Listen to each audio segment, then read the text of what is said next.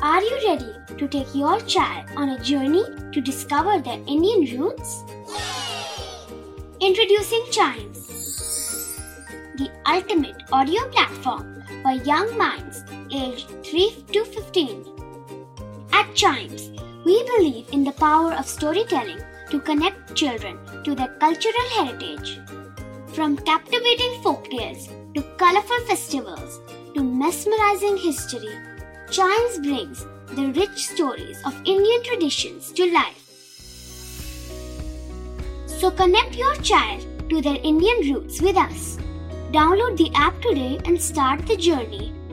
Search Chimes Kids Audio Stories and Podcasts app on Apple or Google Play Store. Chimes, audio that inspires.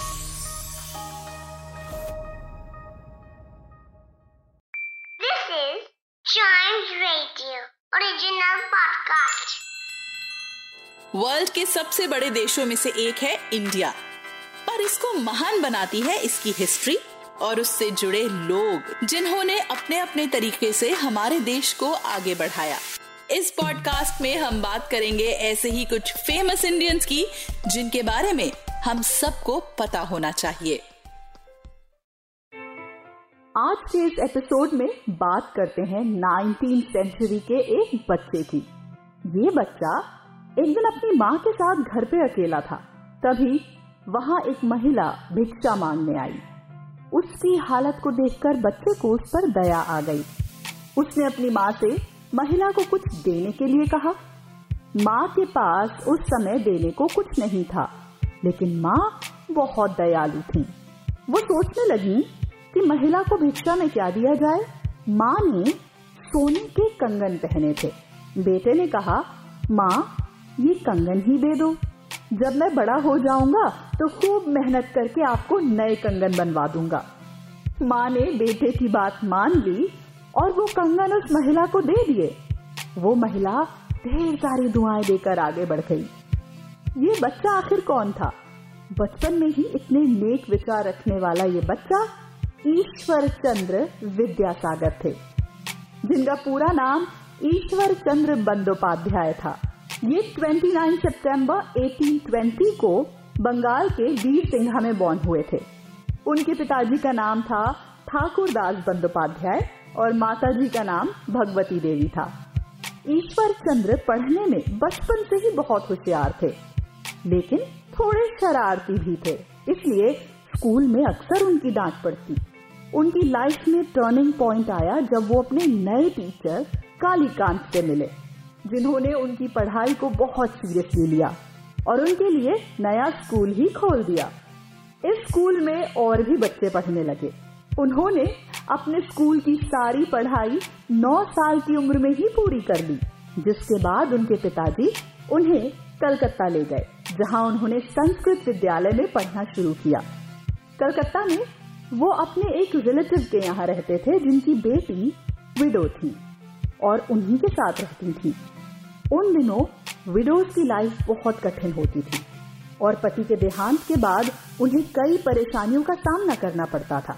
इस बात को ईश्वर चंद्र बहुत अच्छे से समझने लगे। धीरे धीरे वो बड़े हुए, कई सब्जेक्ट पढ़ने के बाद उन्होंने लॉ भी पढ़ी और दूर दूर तक बहुत एजुकेटेड इंसान की तरह फ़ेमस हो गए। इस कारण 1839 में उन्हें विद्यासागर की उपाधि दी गई। 1841 में, केवल 21 इयर्स की एज में, वो फोर्ट विलियम कॉलेज में संस्कृत के हेड ऑफ़ द डिपार्टमेंट बन गए। वहाँ कुछ साल काम करने के बाद उन्होंने संस्कृत कॉलेज ज्वाइन किया और यहाँ से शुरू हुए उनके एजुकेशनल और मॉरल रिफॉर्म सबसे पहले उनके कई एफर्ट्स के कारण 1856 में लॉर्ड डलहौजी और लॉर्ड कैनिंग ने विडो रीमैरिज एक्ट पास किया, जिसमें अपने पति के देहांत के बाद विडोज दोबारा लीगली शादी कर सकती थी।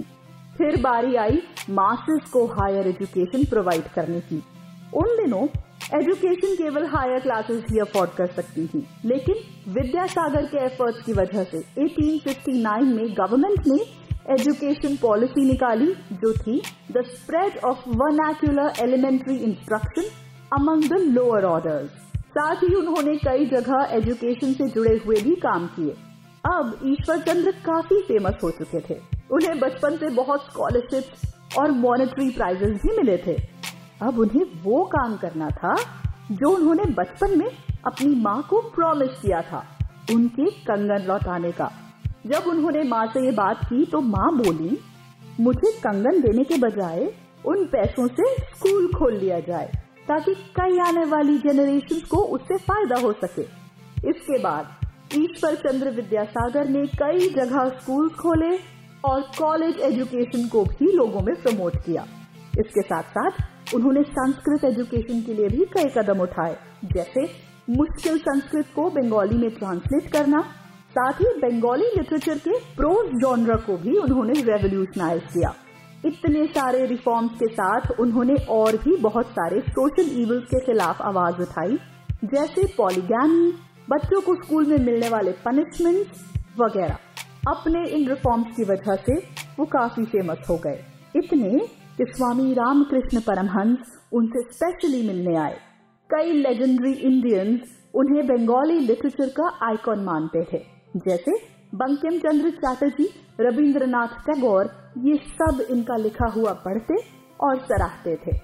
ईश्वर चंद्र विद्यासागर की लाइफ से हमें ये सीखने को मिलता है कि एजुकेशन एक बहुत बड़ा वेपन है, जो सोसाइटी की बुराई से लड़ने में आपकी मदद करता है।